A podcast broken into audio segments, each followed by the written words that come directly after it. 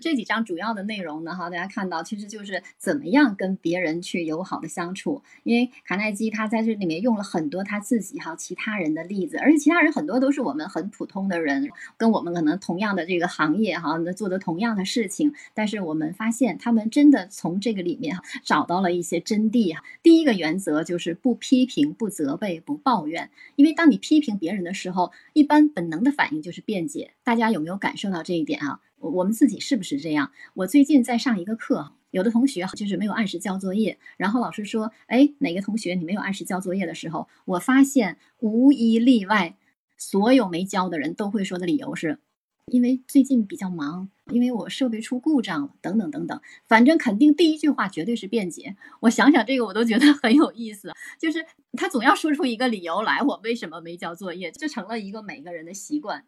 然后我们书中提到的林肯那封还没有寄出的信，还有那个安全检查员呢，这样一个很普通人的例子，也都印证了这个说法，就是尖锐的批评和攻击所能得到的效果几乎是零。包括那些他举的可恶的死刑犯，居然都觉得自己是慈悲的。所以我们一定要记住，我们相处的对象都不是绝对理性的人，经常会情绪化，很有可能也抱有成见。我们再想想我们自己，有时候会不会也这样？因为这都是人不理性的一个方面。我们每个人都是矛盾的统一体，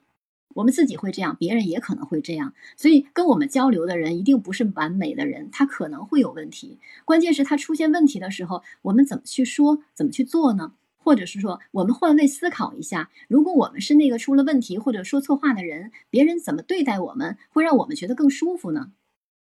我们有一位名人哈，本杰明·富兰克林，他说：“我从不说别人的坏话，只说别人的优点。只有不够聪明的人才会指责、抱怨、批评别人。”有一个小例子，挺震撼我的。有一个试飞员哈，叫胡福，他在飞到近一百米高的时候，飞机的两个引擎突然同时出现了故障，幸亏他反应非常的灵敏，控制得当，然后飞机才安全降落。然后紧急降落之后，他第一个工作就是检查飞机的油。正如他所料，这架螺旋桨飞机用的油却是喷射机用的油，就是说这个油装的不对。然后他回到机场，立刻就见了那位负责保养的机械工。这位年轻的机械工一见到飞行员，就泪如雨下，因为他的疏忽不仅毁了一架昂贵的飞机，还差点造成了三位试飞员的死亡。你可以想象胡福的愤怒，这位训练有素的飞行员肯定要为这类严重的工作失误大发雷霆。但他是怎么做的呢？胡福并没有责备那个机械工，他只是伸出手臂拍了拍他的肩膀，说道：“为了证明你不会再犯错，我要你帮我明天的 F 五幺飞机做检修。”胡福在这个时刻居然能做出这样的举动，就是不批评、不指责、不抱怨。我不知道大家怎么看，我感觉挺伟大的。这么性命攸关的时刻，很钦佩他的风范。我们也可以想见，这位机械工下一次他会怎么发奋努力去避免他的第二次错误。我想说，胡福的方法可能是很有效的，但如果是我，我可能还没有这样的修为。善解人意或者宽恕他人是需要足够的修养和自制能力，这正是我觉得我要学习的地方。所以我们总结出这第一个秘诀就是不批评、不责备、不抱怨。那第二个呢？刚才大家听到了，也看到了，我们很多人也都举了很多的例子，就是我们怎么样去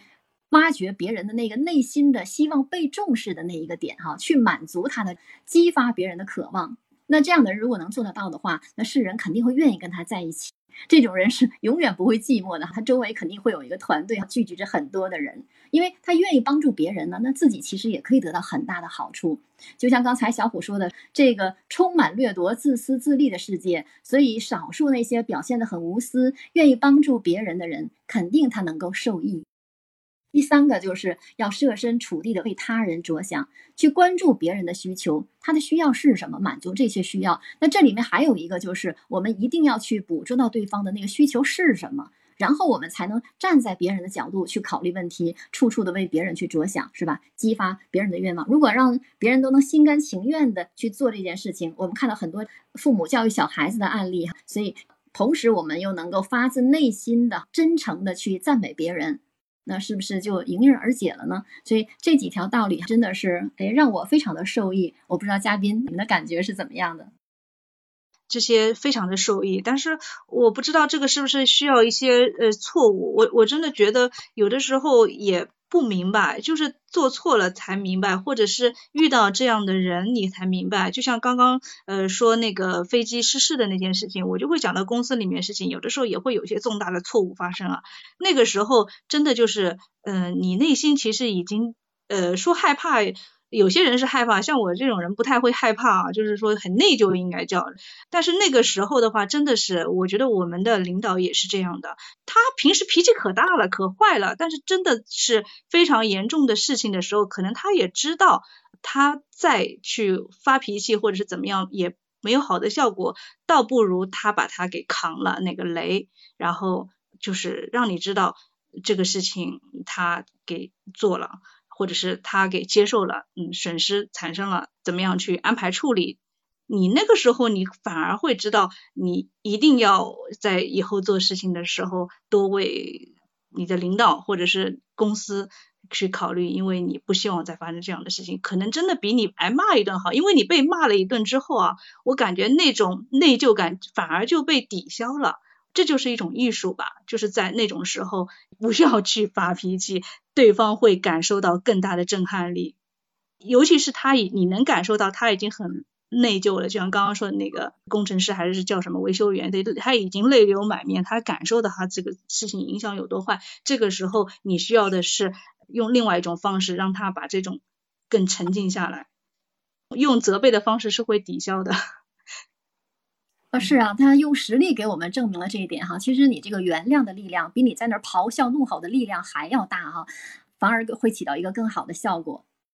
所以，哎，我们从这本书当中啊，我们真的是看到了很多哈，大大小小的各种方面，去提示我们在生活和工作当中的一些所作和所为。但重要的是，我先所想，然后来指导我们的行动。卡耐基也跟我们说，我们在读这一本书的时候，你需要举一反三，每个月你可能都需要去哎重读一下。我相信我们麦下有很多小伙伴，你们可能都看过这本书。那它需要我们反复的去阅读每一个章节，然后去指导我们的行动。在这样的过程当中，我们就会把书中的这些所谓的理论也好，变成我们自己的，就是如影随形，哈，把它融会贯通。我们做每件事的时候，我们会自然而然的，我们不用去背这个书本，会想到，哎，我应该怎么样去做？那这样的时候，可能，呃，我相信我们每个人都会比现在可能更加的成功啊。